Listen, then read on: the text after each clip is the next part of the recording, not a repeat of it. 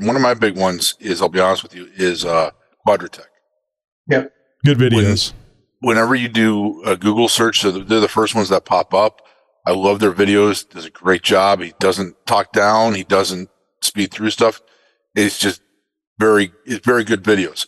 Now, the converse to that is I watch their videos, then I go over to Northridge and I buy the stuff there because of pricing. But um, I got to tell you, I, I plugged. Uh, I, like, I like Larry's videos as well. Hi, I'm Tony, and welcome all of you new listeners and, of course, our regulars. Welcome to the Jeep Talk Show Roundtable. I'm your host, and I'm excited to have you here for this special gathering of passionate Jeep enthusiasts. On tonight's episode, we'll be asking you Have you done Jeep Jamboree USA? And if so, would you do it again? If you could take your Jeep anywhere outside the U.S. to wheel, where would it be? Who is your go to YouTube certified mechanic for upgrades, repairs, and maintenance issues?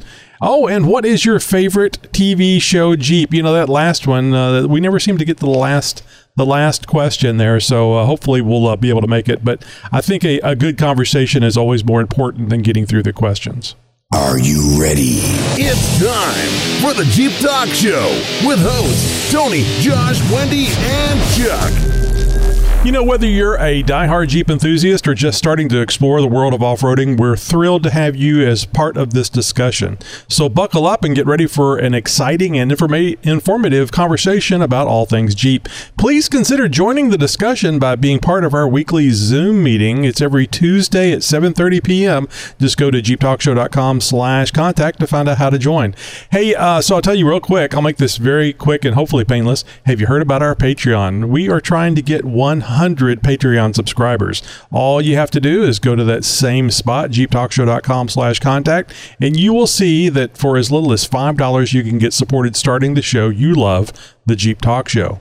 Oh, and by the way, uh, speaking of uh, making money, uh, you can advertise on the show. Maybe you've got a business. Maybe you have a uh, uh maybe you've got a, another podcast out there that you would like to get uh, the word out about your your podcast.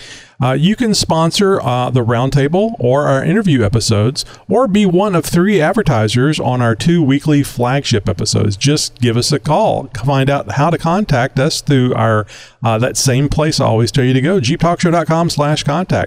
Our rates aren't affordable, they're just damn right cheap. Also, too, I want to mention uh, we're doing a little more on YouTube. Uh, I've been uh, doing interviews, and uh, for the the interviewees that are shooting me video during those uh, interviews, I've been recording that and uh, doing a little editing of those those interviews and putting, putting them up on YouTube. And do to through actually through some artificial intelligence trickery, we have all kinds of great things that we can add to those YouTube videos now. Chapters, so you can jump around if you don't want to listen to the or watch the entire interview. Uh, but uh, they're they're very good, and also too, it's just the interview. So if you really enjoy the interview uh, and not, not so much the the part that's wrapped around it on the uh, the audio version, now you can uh, uh, just watch it on YouTube. And also too, it might be a good way for you to introduce other people to the Jeep Talk Show. All right, so uh, our uh, to our roundtable meeting attendees, please introduce yourself with your name and location the first time you speak tonight. This helps the listener know your voice uh, when you speak. All right, my favorite part. Hello, Zoom people. Howdy, howdy. Hello, Yo, diggity. All right. Thank you to everybody that showed up here tonight. It's great to see a nice long list of names. We've got a, a couple of, uh, uh, I, th- I, think most everybody is a, re- a, return individual here. Wendy, have you been here on our show before? No, this is actually my first one. Welcome. I thought so, but I didn't want to inter- embarrass myself by welcoming, welcoming you here for the first time. Well, thank you very much. All right, here we go. Have have you done a Jeep Jamboree USA? And if so, would you do it again? You want me to kick it off? This is Chip from Illinois. um, sure. I've done I've done four of the jamborees and trail guided at uh, two of them, and so yes, I would definitely do it again. Uh, still signed up to trail guide for next year and plan on doing another one. Uh, we haven't determined which one yet. The list just came out about two weeks ago of all the 2024 jamborees, as well as the 2024 schedule for Jeep Adventure Academy, which is affiliated. Did you have any problem getting signed up on those? Because I hear they fill up really quick. So yes, um, before I became a trail guide, trail guides get a little preferential treatment. So I can get signed up easier since I'm involved with the organization. But um, basically, it's like a rock concert. I mean, the, they're going to give you a time. So let's say December 4th at noon, you sign up to go to the Rubicon. By 1202, it's probably going to be full. So you better be on the website, ready to hit yes at noon if that's the sign up. Wow, so what a each- wonderful each- business they ha- they have there. Well, and probably 90% of them sell out like that. There's probably 10%, maybe in some of the more remote places that you might have a few days or maybe a week. Um, and then they do do a wait list. So you can go on the wait list and there's a good chance that a lot of people, I went waitlisted for a couple events one for one year and they contacted me. And, but the thing is, when they contact you and say there's an opening on the wait list, they've contacted everybody. So once again, you better jump on it quickly. But, uh, yeah, Jeep Jamboree's pretty good um, as far as getting booked up. Um, that's why when people talk about it, you know, if we're on the show and we talk about it next spring, that somebody wants to do one next summer, you might be able to get into one if there was a cancellation by somebody or if it was one of the more remote ones. But the real popular ones, Moab, Rubicon, all those just they sell out quick. This year they also added some other international ones. They're going over to uh, Iceland four different times and doing some snow wheeling. Um, I haven't seen any of the prices on that yet, but I'm sure that's not going to be cheap. But they're doing some other international ones. Um, so they're they're they're changing their schedule around, but from what it has been the last few years. Is uh, is Pierce usually there, or is that uh, is he not uh, normally at those events? So Pierce comes to the special ones. Um, I, so I've never done the Moab Jamboree or the Rubicon Jamboree. Pierce has, you know, it's an organization, it's a business, it's an organization. Sure. So they've got people that represent the Jeep Jamboree at every event. Of course. Usually it's two or three people that are there from Jamboree, and then they have the local a local person that's called the local coordinator for that show, and then he arranges all the trail guides. And so typically, you might have eight groups with so there'd be maybe 24 trail guides that are lined up locally, and most of them are local that know the trails. Um, but the coordinator is usually fairly local, and then someone from Jamboree comes. Pierce, I've only met Pierce once in person. He came to the 10th anniversary at the Badlands in Indiana. Yeah, I was just curious. I didn't know if he if he made it out to all of them or not. I've never been to uh, one of the events, and uh, I've I've spoken to him a couple of times here on the show. Uh, I never met him in person, but uh, Right. wasn't sure uh, how how much he got out there on on those things. So, uh, yeah, just curious. Rick from Arkansas, quick question. Chip, is uh, the Jeepers Jamboree there on the Rubicon, is that is that part of the same Jamboree program?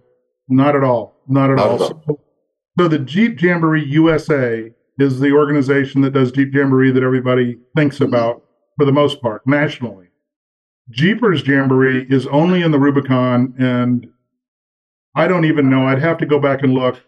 They they both argue back and forth. They started up about the same time, but Gotcha. Jeepers Jamboree claims to be the original. Jeepers Jamboree is something that's always they've got two weeks of that, right? They do a one week.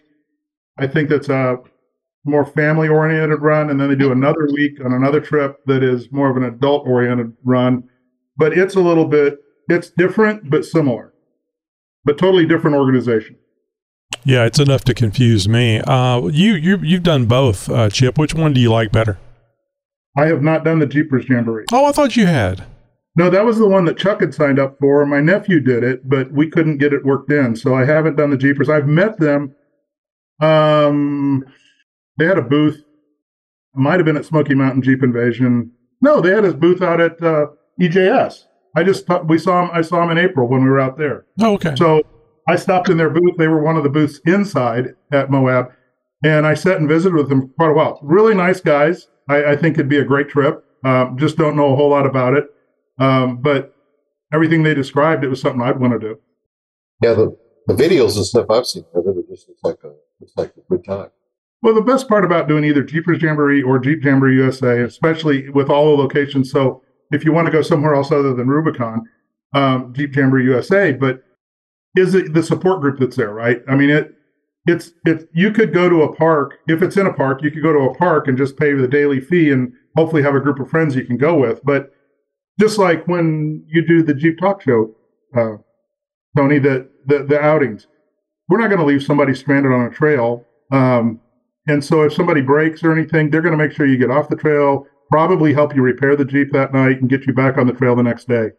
Um, so there's just a lot of support and and there's a lot of pre-work too, where they know the trails, they know the obstacles, and then when you sign up, they break the Jeeps into different groups. So you have more of a, a beginner or entry level all the way up to extreme, where guys might be on 40s and Dana 60s and and so you sign the you inspect the vehicle to see what it's capable of. You also talk to the Mm-hmm. owner or the driver to find out their level of experience and try to find a balance there where they're not on a trail that is above the, the ability of their vehicle or their experience. Right. But Yeah, yeah, we got speaking of the uh, the Jeep Talk Show Texas event that we had last June. Uh, we got lucky. Uh, Todd from uh, offroading101.com uh, came out, and he actually we actually had three groups that year, and Todd was uh, leading the the more advanced group. Uh, and uh, so that was kind of cool that uh, that Todd was there, and uh, of course he had his his folks uh, out there, the trainers that work with him. So they were they were taking people on the advanced, more advanced trails at Hidden Falls and uh, helping them through them. But it, so it was kind of getting like a off roading 101 uh, uh, free co- free course uh, when they people came to the event. So that was really neat. Anybody else done the uh, the Jeep Jamboree? Yeah, this is Wendy from Kansas. And I actually did one of the add ons that they added last year uh, at S'more, Southern Missouri Off Road Ranch. the pirate one, And Pierce was actually at that one. cool. What's that? It was a, was it that the pirate Jeep It- outing? Yes, Yeah. it was. Everybody got a parrot. yeah, I've heard some uh, some fancy It things was, uh, going it on at those different places. experience for me. How so? yeah. Well, it was, first of all, it was raining and it was really cold. Like it was, I think it was late October, it might even been November. Um, so, and I remember when I came up and, you know, they, they ask you what level you want to go on. And I said, well, I normally do the medium, medium stuff, sometimes some harder trails. And I'd like to do, you know, some of the harder ones today. And that was, and then people weren't really gathered around except to huddle for warmth. And so, and with all the rain. So then when it came time to get in, they had all the different colors up so you knew which line to get into. And I pulled up to my line and I noticed it's these like super built, like I've got 37s and a three and a half inch game changer. You know, I, I wheel, but these were like the big boys, 40s and just completely built. And I know that part because I wheel it quite often and it was raining. So it's really muddy, which makes it a lot worse. And I looked at him, I said, um, isn't this the extreme group? And they're like, yeah. I'm like, no, no, that's not, that's, that's not where I wanted to be. I uh, need to step that down a couple there, boys. so, and as we were going through the trail doing ours, which the one I got into was exactly where I wanted to be. We went by the extreme group. Three of them were over on their sides. And I was Yeah. like, yep, glad I didn't go in that. Yeah. It was bad. Th- they were just When tired and resting. There, yeah, it was resting. So Yeah, so two when of them were gladiators. that that would be an, a, a, a suggestion that I give to anybody when they sign up. I do the beginner group. We do ninety percent of the trails that everybody else does. It's just we don't do on the one we don't go on the ones that you're likely to flip over or break an axle or some of those things. The moderate groups step it up a little bit, but when you go to the extreme group, those guys that that group usually isn't happy until somebody breaks something. Yeah, And- and I'm not really sure how I got into that, that group. That was what was kind of weird. And Well- there really wasn't any description given as to how they rate their groups. And I, I did submit that as a suggestion. Yeah, so Jeff, Jeff's the coordinator there. He, he, it's hard because you'll get in with a group and they'll look at your vehicle and 37s, 40s. Your you, your your Jeep would have been capable probably if you want to pound it, but the jamboree goes from being really easy to being more moderate to the extreme group, and most of the time those extreme group guys are they want to they want to meet everybody's expectation. And so when you've got an extreme Jeep and you want to do extreme driving, they'll take you out. And usually that group's smaller and they're going to have some pretty built up rigs. No buggies or anything like that, but it's still a Jeep, but it's it can be pretty extreme. Um, but the problem you get into is somebody just put on 35s or 37s. They lifted their Jeep three or four inches. They may have a Rubicon, so they got lockers, and they're like, "Well, my Jeep's capable." And then, but maybe they've only been off road twice, but they want to go to the above moderate level. And you're, I'm, I'm sitting there going, "Guys, do the moderate. You'll be happier than if you go way beyond that." Because well, you get you have to get some time under the belt there and, and get a good feel for what you're doing. Yes. But there's going to be those people. I, I, understand why they would have the extreme group uh, because they, there are going to be people that aren't going to be happy uh, going out and doing the, the moderate trails. They've done that, a lot of that already, and they want a lot something that's more challenging. So yeah, I mean, oh, I totally uh, agree. Yeah. So, uh, but but you're right. They they need to make sure that the the vetting process, the the questions are are not only asked but listened to what the what the responses are, so they can make sure they get people in the right group. You would uh, just I would hate breaking something because I was put in the put in the wrong group. You can. They're right. pretty accommodating. So, they'll move you like they moved Wendy. They'll move you if you're nervous that day, or if you do that day on day one, you and you're in over your head a little bit they'll move you down or the other way. If you're in a moderate group and you want a more aggressive, they'll move you up. Oftentimes, they'll try to accommodate that. And you have yeah, to make sure that you're confident enough to say, no, I'm not doing this. Uh, you you have the ability to say no. You don't want to uh, feel like you're in a, in a situation where you have to do it. You, you should go with what you feel comfortable doing. Right, which is exactly what I did, and I was glad I did it. Mm-hmm. so this is this is Roger from Wisconsin. Chip, I was just kind of curious. I mean, if a guy was wanting to push himself. Wouldn't that be the, the best time to do it though? I mean, because you're looking at you know trail guides that know the area. You know, you're looking at experienced trail trail guides.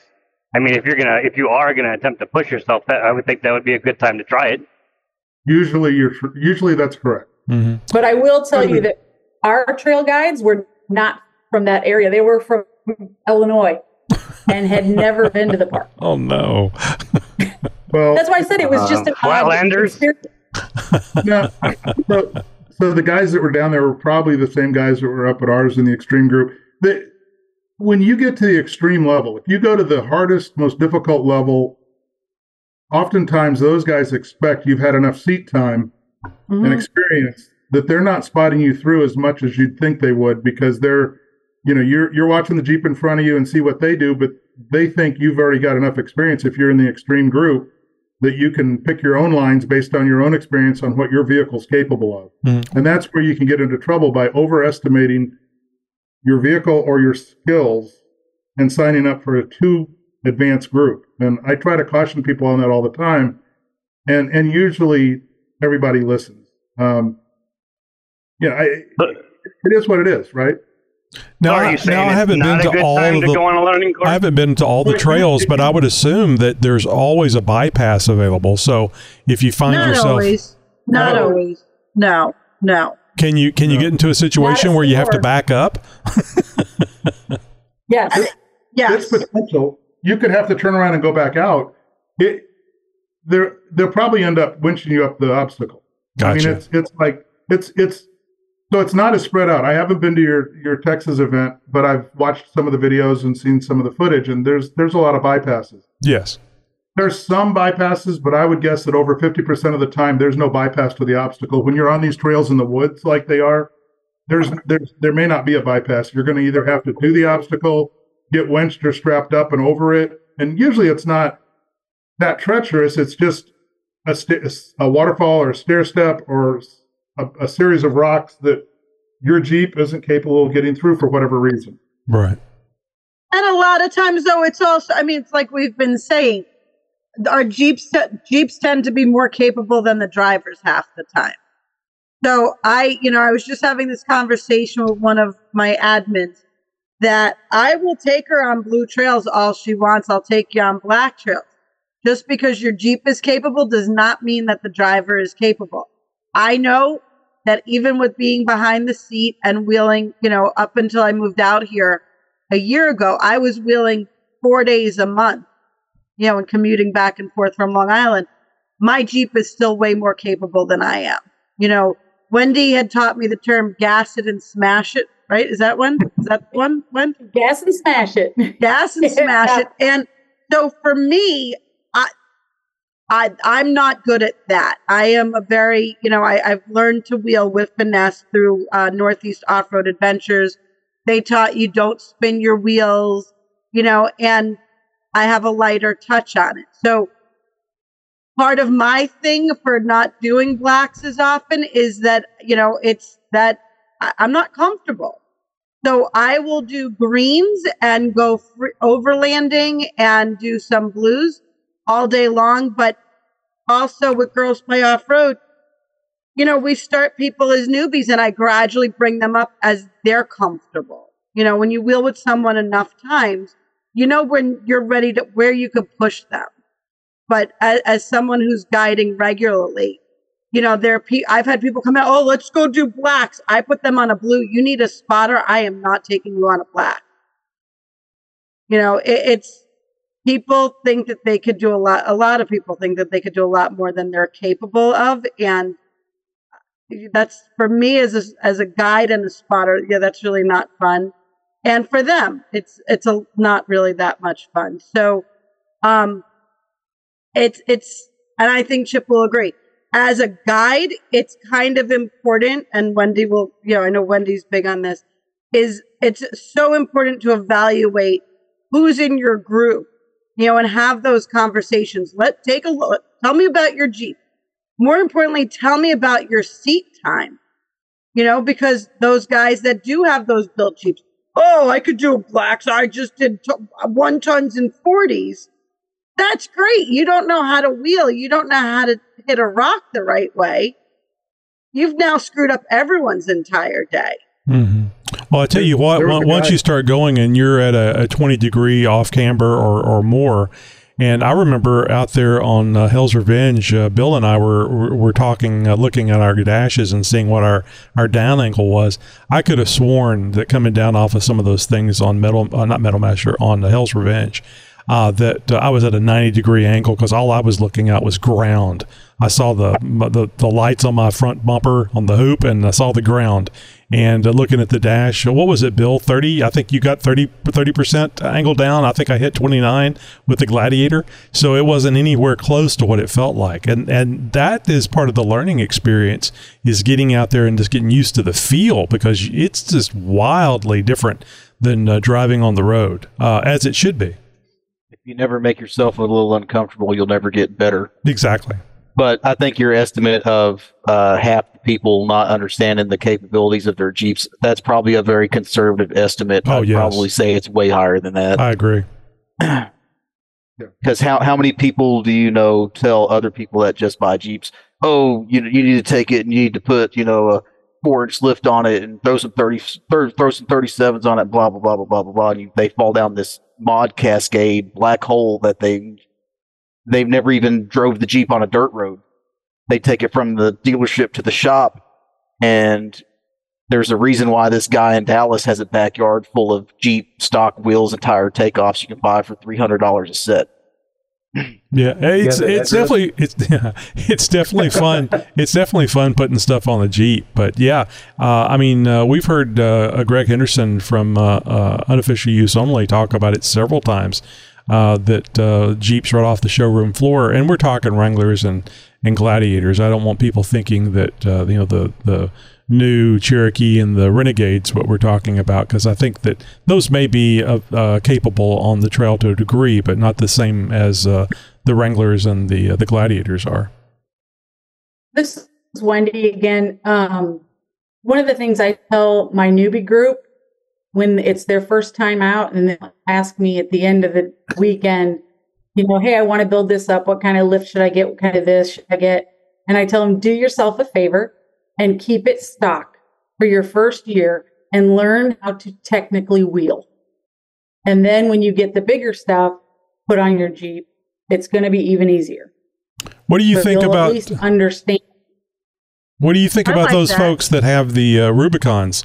Do you tell them not to use the lockers uh, to just to get a, a good feel of, uh, of how their Jeep uh, wheels without the lockers? I, I actually do. I tell them to try, each obstacle without the lockers. And if they can't make it, then engage them, but then they will see the difference in Mhm. what the vehicle's options are doing for them versus what they're doing. Right. So it helps them understand their capabilities versus their Jeep's capabilities, if that makes sense. No, it does. Very good. I, I mean, that's the way I, I've I'll- I've only ever had one locker, and that's exactly what I did with it. Was uh, try the obstacle, and uh, if it, it is if it won't go, or if it will go, but I don't want to give it uh, all that uh, all the skinny pedal like uh, what Jamie was talking about. Uh, it's just The uh, gas and smash it, yeah, yeah. just put, t- turn on the locker, and but besides that, I wanted to play with the locker. I had a new locker, so. but it's neat. It's neat wanna having those play with it, tools.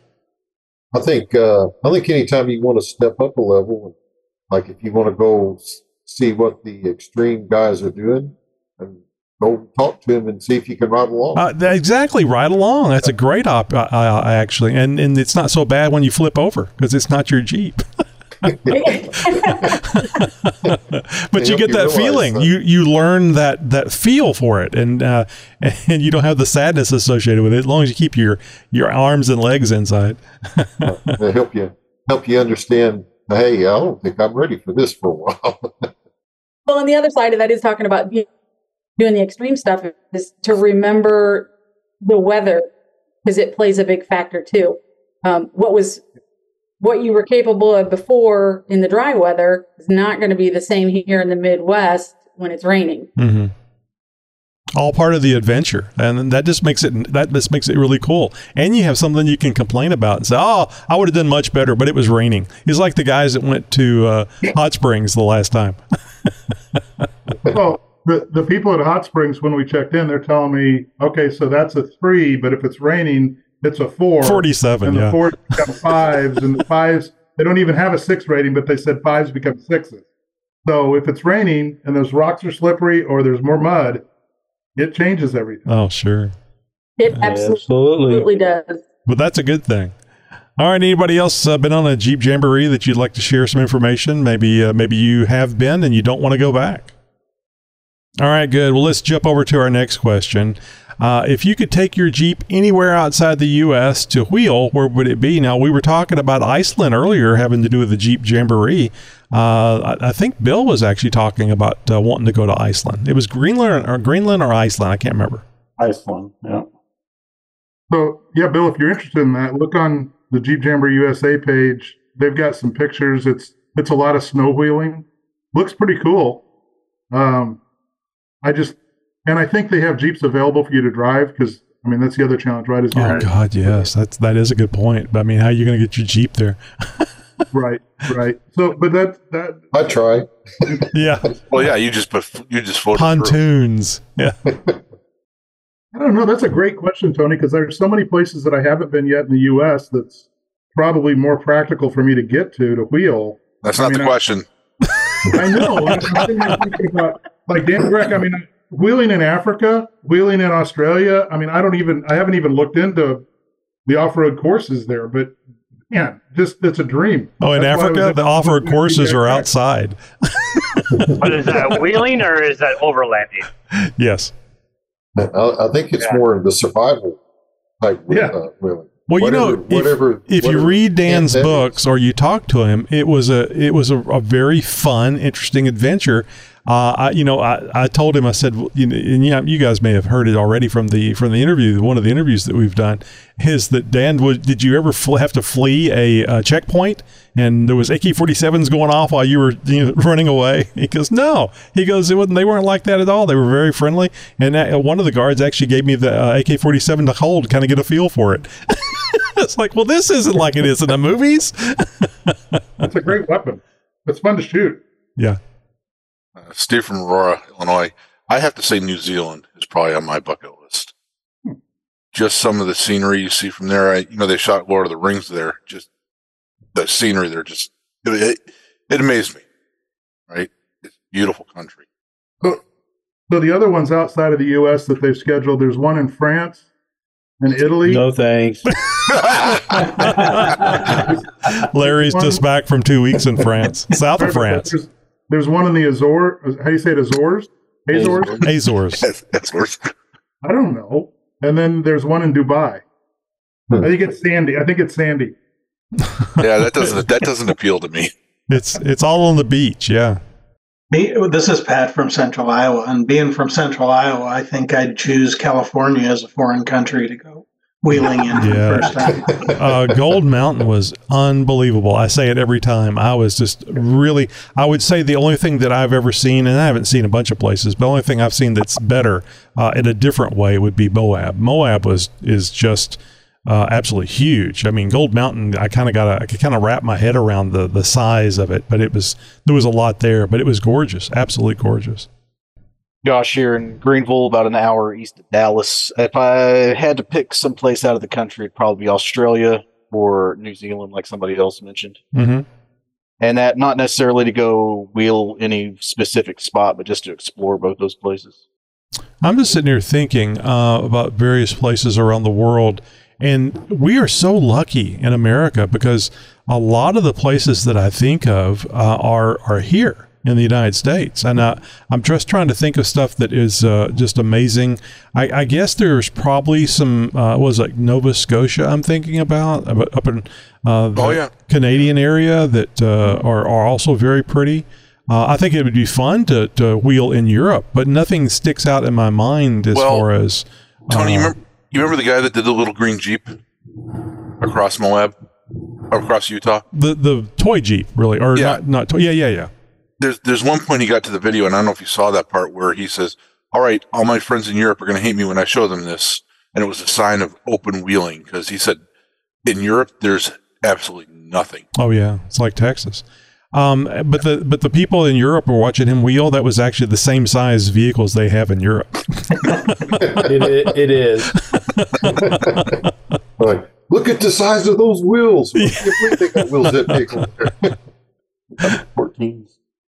Yeah, That's actually a really good point. They got a lot more uh, restrictions and whatnot on what they can do for modifications, especially in like in like Australia. There's a reason why uh, most of their lift kits are like two inches or so, hmm because that's as high as they can legally go before you have to have a, like an entire engineering check on your vehicle and signed off on it. It's just a lot of extra money. Oh, I thought that it was any lift. That's interesting. I didn't realize they could put a two-inch lift. That's uh, that's good to know. And, you know, and, and I've always thought that uh, New Zealanders and Australians are a lot like uh, East Texas people. Uh, they uh, they're rednecks with a different kind of uh, accent, and it just really surprised me that they can't do things to their vehicles because. Uh, they're, I mean, they are very much hardcore wheelers over in Australia, and they, but they just can't do all the things that we get to do. Well, they're more hard. They're more wheelers because it's necessity. I mean, you go out into the central state, the central part of the country. There's nothing there but just dirt trails and roads everywhere. hmm And snakes that will chase you, chase your ass. Oh yeah, everything in that country's trying to kill you. kind of think about it, it, it kind of levels the playing fields because there's nobody out there with the big cheater, you know, 40 inches on tons and stretched and all of that stuff. I mean, everybody's got this basically the same equipment. So it's like NASCAR, is what you're saying. It, yeah, it comes down to the skill of the driver. Damn restrictor plates. All right. Well, that sounds good. Uh, I, I don't know. There's a lot of places here in the United States that uh, that I would look to wheel before uh, going over there. But if I had the if I had the money, I think it'd be fun to go over there and rent a vehicle, uh, preferably a Jeep, and uh, and go off road. I think uh, what is it, the South Pole, where they have uh, the penguins and the uh, uh, the station, the, the scientific stations down there. Yeah, yeah, yeah. I think that would be a lot of fun. Uh, my luck, I'd find the thing down there though, and uh, have a flamethrower with me. Uh, not a flame flamethrower from uh, Elon. All right, so this is uh, this is a good one. By the way, all these questions are from Steve O uh, tonight, uh, and uh, we appreciate you f- uh, sending those in. If you'd like to submit some uh, some questions for the roundtable, you can just go to jeeptalkshow.com slash contact and click the the link there having to do with the Zoom meeting, and you can give us one or up to four questions for a roundtable episode. All right. So, and Steve, you're going to have to clarify this. Uh, is it just YouTube certified mechanics, or was that just a, a tongue in cheek? Here's the question Who is your go to YouTube certified mechanic for upgrades, repairs, or maintenance issues? So, Steve, what do you mean by YouTube? Is it only YouTube, or is it just a, a tongue in cheek remark? Well, it's it's videos, right? Who do who do you? Do oh, okay. So, where do you right? go on YouTube? Who do you pay attention to on YouTube for for these things? Yeah, I guess I'll start. One of my big ones is, I'll be honest with you, is uh, Quadratec. Yep. Good videos. When, whenever you do a Google search, so they're the first ones that pop up. I love their videos. Does a great job. He doesn't talk down. He doesn't speed through stuff. It's just very, it's very good videos. Now, the converse to that is I watch their videos, then I go over to Northridge and I buy the stuff there because of pricing. But um, I got to tell you, I, I plugged. Uh, I, like, I like Larry's videos as well. And you're talking right. about you're talking about Rob uh, at Quadratec, right? At the, yeah, the videos Rob he has, yeah. Uh, what what do you think about the Northridge videos? I've been really up, uh, Im- impressed with those as well. I don't know the gentleman's name. Uh, I have not met I, him. I got to meet Rob at EJS. I have seen his videos, and they're just as good. But it's again, it's when they redo that. Um, so I'm not tuned into one dialed into one person specifically. It's more when I do the Google search those pop up. Now, I did watch um, Northridge something recently, and it was very good. Um, but Rob Durrell just seems to kind of corner the market on it, right? On the Google searches, anyway.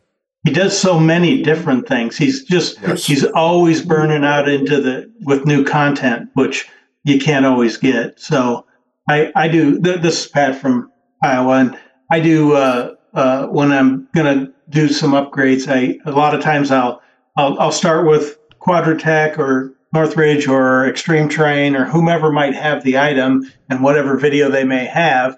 But then I like to go out and find just the average Joe who's actually installing that thing and yes. find all of the kind of the weak points where it's like, oh crap, if I, I if I'd have known I had needed this tool, I would have done it differently or whatever because you know that Rob or whomever they're they're going to have whatever they need to install that setup, whereas the average person might get tripped up like the average guy I am, and uh, so I it helps me kind of punch through some of those problems and get them done. Mm-hmm. Well, yeah, the, the average guy may not may yeah. make may make the same mistake that you did, or, or see things exactly. the way you see it, and then he clarifies it. Oh, this is what I thought I had, what I had to work with, and it turned out it was this.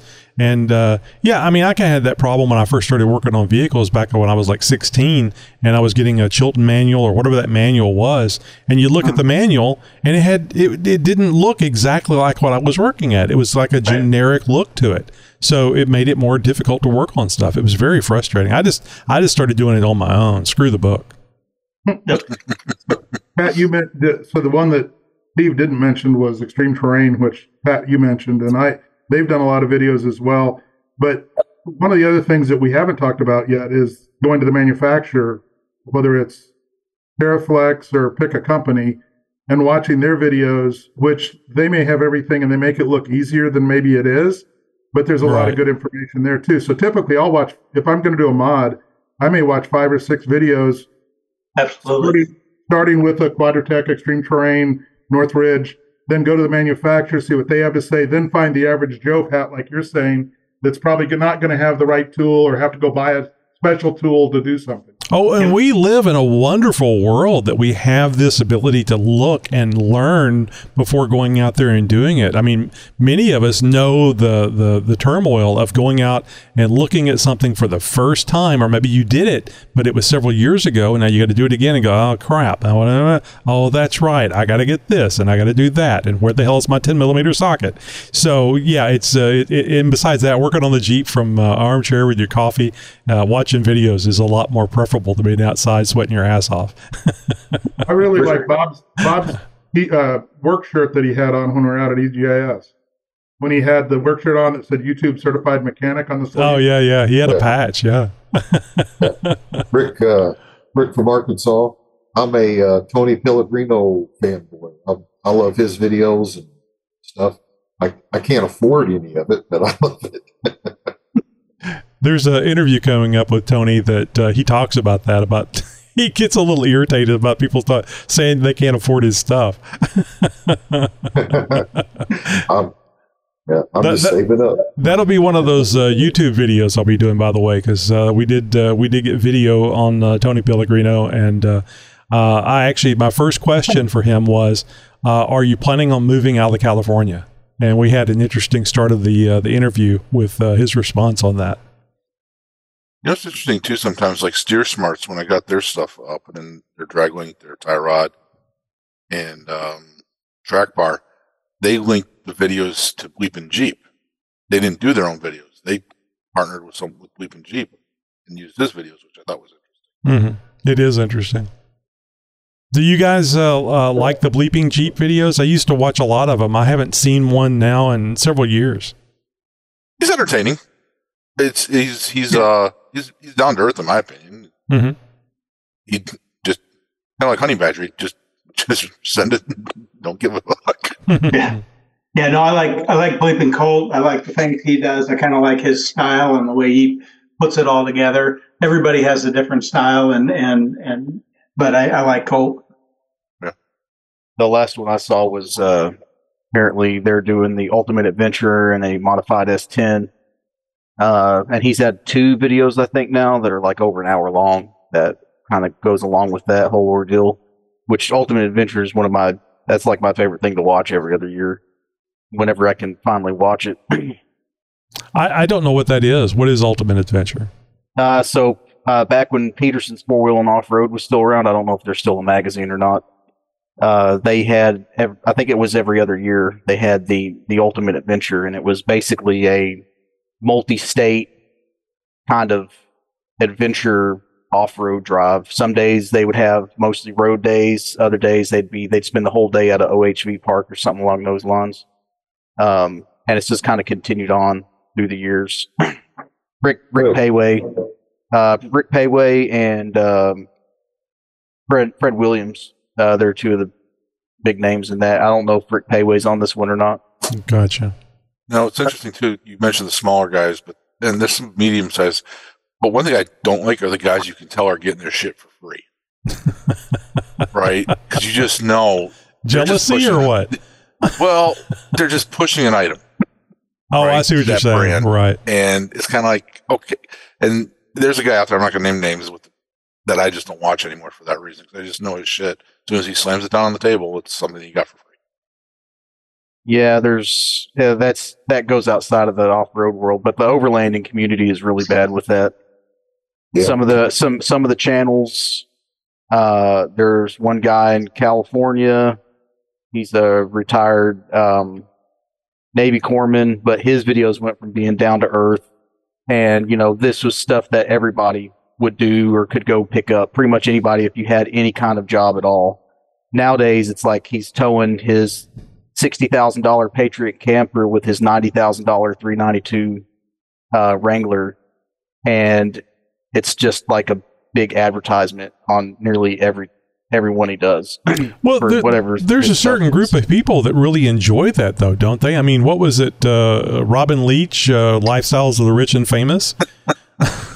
I mean, I don't really care for the, the, the, the huge axles and the huge tires and uh, LS swap, Hemi swap, and all this stuff where it's just uh, uh, this huge, massive uh, three hundred thousand dollar Jeep that I'll never do. Uh, but uh, but there's a certain group of people that really enjoy that. Am, am I missing something here? I mean, am I wrong about that? I I think I, this came up on a uh, Ozark Overland Adventure, one of his channels. He was at some event and it came up and he brought it up where he was talking about uh, a bunch of YouTubers getting a lot of hate over that kind of stuff. Mm-hmm. And I think my biggest issue is that with it is whenever you go from being that down to earth, every guy kind of guy, and then it turns into, oh, well, I've got all this, I've got hundreds of thousands of dollars of sponsored stuff, and you act like everybody out there can is running around doing this stuff. they lose their authenticity. Just Exactly. Yes. Right. I, but I wonder if it expands their audience. I wonder if they're, I mean, and it's not unheard of that whenever uh, people change and they, they maybe change the show, and if they are expanding their audience, they're just appealing to a different audience. I know what you're talking about, and I don't Uh, disagree with you. 100%, They they wouldn't be getting those kind of sponsors if they didn't have either a sizable or a grow a largely growing uh, audience. Mm-hmm. But that doesn't make the like for the people typically the people that started off on the ground floor with them whenever you know uh whenever the trail recon guy was doing like xjs and you know s- slightly modified jeeps. And then not it didn't take long for his channel to get to where he's towing his $60000 sponsored trailer and all this other crap that he's got. Well and it just turns into an advertisement Sure. Yeah, it's Well- just disgusting when people do shameless stuff to try and get free things. I'm sick of it. I can't take it anymore. We could just stop that, it would be great.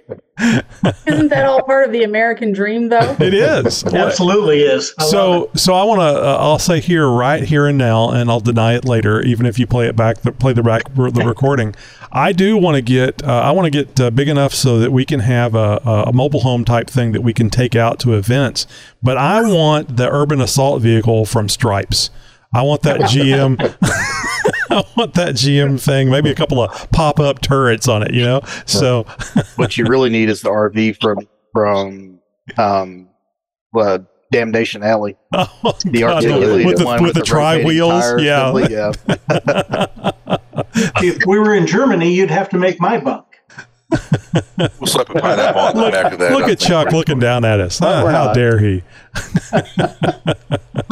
So, you, but you think about the video. Who's watching all these videos? And we've talked before on the show that only what five percent of the Jeeps are going off road.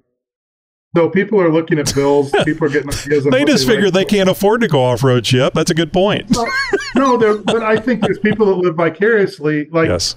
I'm sure there's people that have watched a lot of video footage on, let's say, the Rubicon, but they they they don't know whether they'll ever get there or not.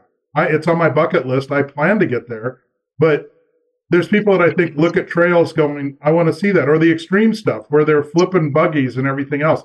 There's there's an audience for that, and there's an audience for the total overbuilt Jeeps. hmm Well, this is I like think- the this is like the YouTube certified mechanic thing. You know, the, the, I hear a lot of scary things about the Rubicon. I would definitely want to watch videos about the Rubicon before I decided to go out there. I think a big thing is uh, people like to see the stock Jeeps knowing that they can do it. But That's a as great the point. channels grow and progress, the person running the channel tends to get more money.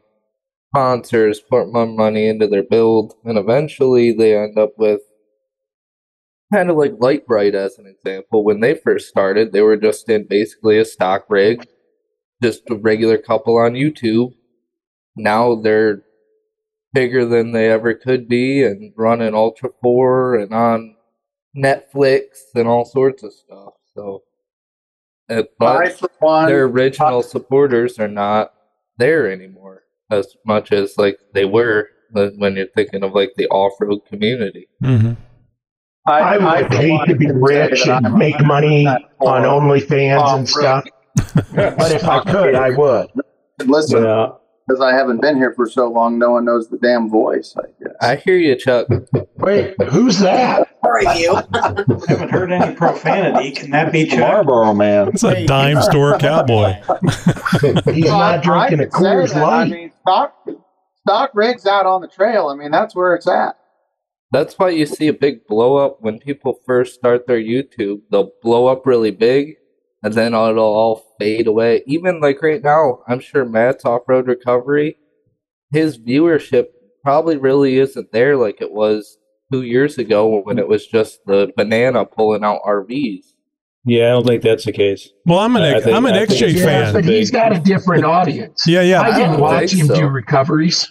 I'm an XJ But fan, so it was really cool. That was the thing that pulled me in was he was doing all this stuff with an XJ. I mean, he did a lot of modifications to Yeah, it, but I, I was mean, like, holy crap, this guy's making money doing pulling people out of uh, really difficult stuff with an XJ. This is wild. He's not doing and that anymore. supplying the mail along the way. I liked watching him back then because it was more of like your everyday recoveries. Where I, at the same time, when I first started watching Matt, I watched a guy Hills Auto Body and Towing. I think he's out in like Oregon or somewhere, somewhere where people drive out on the beach all the time.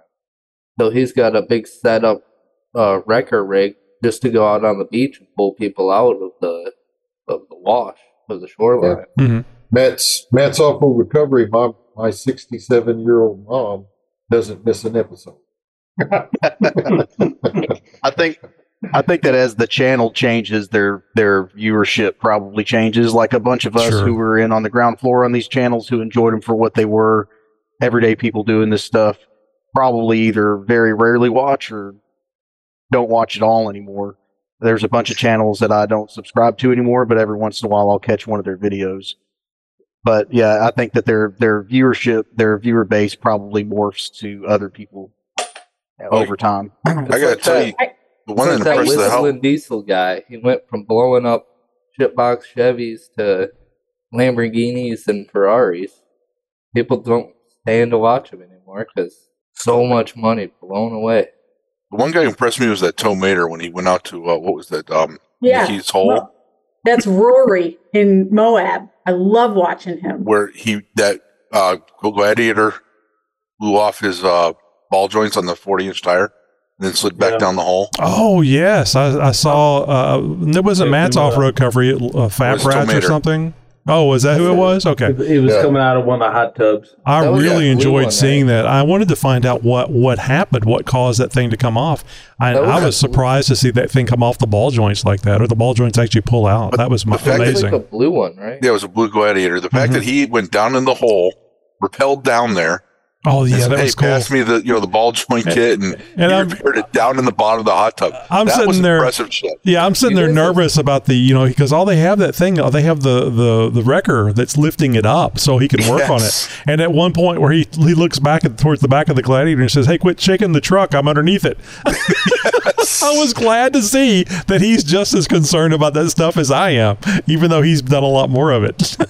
but That's some serious credibility right there. Right? Oh yeah. That that was I can't believe they drove the damn thing out of there. I mean, I know. uh, it was it was towed, but they drove it out, and it was really Well, he- neat.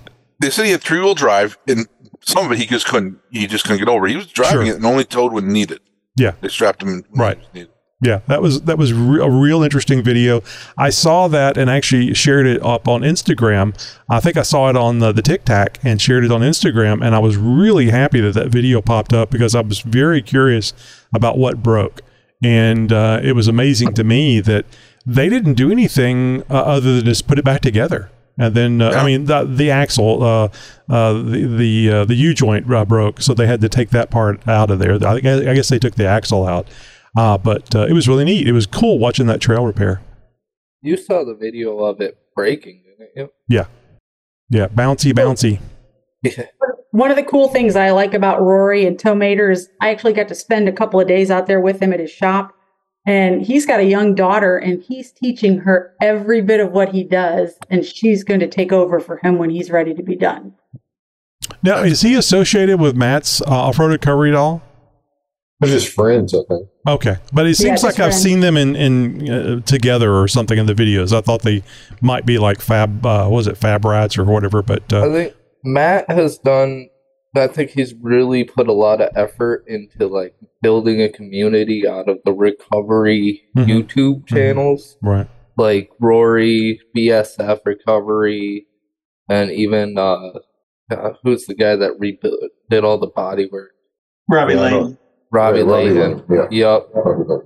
Yeah, get all those YouTube channels and really shine a light on the smaller YouTube channels too. Like yeah, BSF. That- that's very honorable. That's a very honorable thing that he does too. And uh, but uh, it, it's nice. I, I like that idea. I would like for us to get big enough where. Well, I've I've told several people, including uh, Chuck, that what I want to do is if you guys get the reference. Uh, uh, Oprah uh, used to have this book program or something on television, and she'd bring an author on, and she'd make the author just simply by having having the author on the show. I want to be able to do that for small companies and other people that uh, are off road uh, enthusiasts. Uh, maybe they're doing the, uh, the the the stock vehicles, but they're just interesting. Uh, I th- and I think this is one of the reasons why that guy that was in the toy Jeep uh, just did so well with the six episodes of him driving that toy Jeep to to Moab. Look, I don't want you to sell yourself short. I think you do more in that space than maybe you give yourself credit for, because uh, any of the interviews, any of those things, um, I, I know I'm immediately uh, going into those sites for those folks and looking to see how that their world applies to my world. So I, I, don't sell yourself short there. Well, I really appreciate that. I, I, want it to be a massive thing. I want to be able to, uh, you know, uh, you do an interview on the Jeep Talk Show, you're going to get some some real eyeballs on your site on your stuff. Uh, I it's not a it's it's not a personal thing where I just want to be big. I just want to be able to. I, I know how tough it is to build an audience. Is what I'm saying, and I'd like to be able to help other people build their audience. So. Uh, I don't need to. I don't need to. I, never, I, don't need to be huge, but I'm I already big enough. GenRight until I heard your uh, your episode where you interviewed Tony. What's that? Said I never heard of GenRight until your interview with him show. I don't. Oh, really? Yeah, I'd heard about GenRight, but it's it's one of those things where it looks like really nice, but damn, it's pricey. yeah. Tony's a great guy. I mean, really, uh, I I just got to meet him briefly uh, at EJS. There was food involved, and I had to, to go eat something. Uh, but uh, super, super nice guy. Uh, anytime that we're, I, th- I think this is going to be, or this one that's coming up is our our third interview that we've done, and he genuinely wants to teach people. He wants them to understand how things work. So uh, his his stuff might be pricey, but he enjoys making things that are really good and do what you need to do. And also, too, he's uh, it's really important to him that you understand how it works. The other nice thing about him is that if you talk to him about the stuff that you have on your vehicle, even if it's not GenRight, he will tell you how to tweak it or Absolutely. what to do with it to make it do what you want. Absolutely. He spent, yeah, Hot Springs, he spent, he talked to me for about 45 minutes and walked around his Jeep and the other Jeeps there that he had and answered all kinds of questions. And I mean, and he's, I mean, he's a busy guy. He's got a lot of stuff going on. He took a long time talking. Mm-hmm. Yeah. Not all those guys are like. No, no, yeah, no, I, no. I did the um, inaugural Nomad Overland Rally last year, and I had talked to Tony before it started and told him about it. And six months later, I got an email from him wanting to know if I had gotten everything I needed to compete in the rally and how'd it turn out for me. I thought that was pretty impressive. Oh, and I'll do a plug uh, plug real quick here for uh, Tom Wood. Back when Tom Wood was uh, was running that instead of Sean, uh, I uh, I remembered e- emailing Tom because I was going to put an Atlas in the XJ, and I was just checking with him about drive shafts and stuff. And he called me up on the phone. And then we had about a 30 or 40 minute conversation. And he told me exactly what I should get. And uh, th- that I needed to, to go with a, a larger uh, U joint and another uh, a different yoke for the uh, the Chrysler and a quarter. And then he uh, sent me the the rear drive shaft, modified the front drive shaft, all for free. And it uh, that was i mean it wasn't like it was a big jeep talk show or anything back then. It was just him being a great guy and uh, not only did he give me uh, the bigger drive shaft for the the back of the xj it was one of those uh, show drive shafts. You know it's uh, it's all nice and polished uh, silver and clear coated. So yeah i mean tom woods is tops in my book well, as I always like to say, the show goes on, uh, even though, or actually, the show, the Zoom meeting goes on even after the show's done. We uh, we try to keep this around an hour. We don't have to keep it an hour, but uh, you know, just trying to do things kind of in, maybe in a professional way. Uh, of course, we don't get all to all our questions, but uh, maybe we'll have uh, the the remaining questions. We only had one question left over. What is your favorite TV show Jeep? Eh, it's kind of a, I don't know, a, a cutesy uh, question, but often fun. Doesn't have to be a, a great uh, question, does it? All right, so coming up on our next JTS interview episode, Marvin Stammel, uh, and you may have heard of him. I had not heard of it before, but I'm certainly going to be watching some of his videos now. He is a YouTuber and uh, he does flex rocks and rollovers, and he does some pretty interesting things. He and his group, and it's a professional damn deal. He's actually got a, a film crew or, or, a video crew that goes out with him on these uh, these events and does things. You got to check out uh, the the YouTube. Just do a search for Flex Rocks and Rollovers. That brings us to the end of another exhilarating Jeep Talk Show Roundtable episode. I want to express my deepest gratitude to our incredible panel of Jeep enthusiasts for sharing their valuable insights, experiences, and expertise with us today. Your passion for Jeeps is truly inspiring, and we're grateful for your contributions. I also wanted to extend a heartfelt thank you to our listeners who joined us on this adventure. Your support is what keeps us motivated to bring you the best Jeep content out there.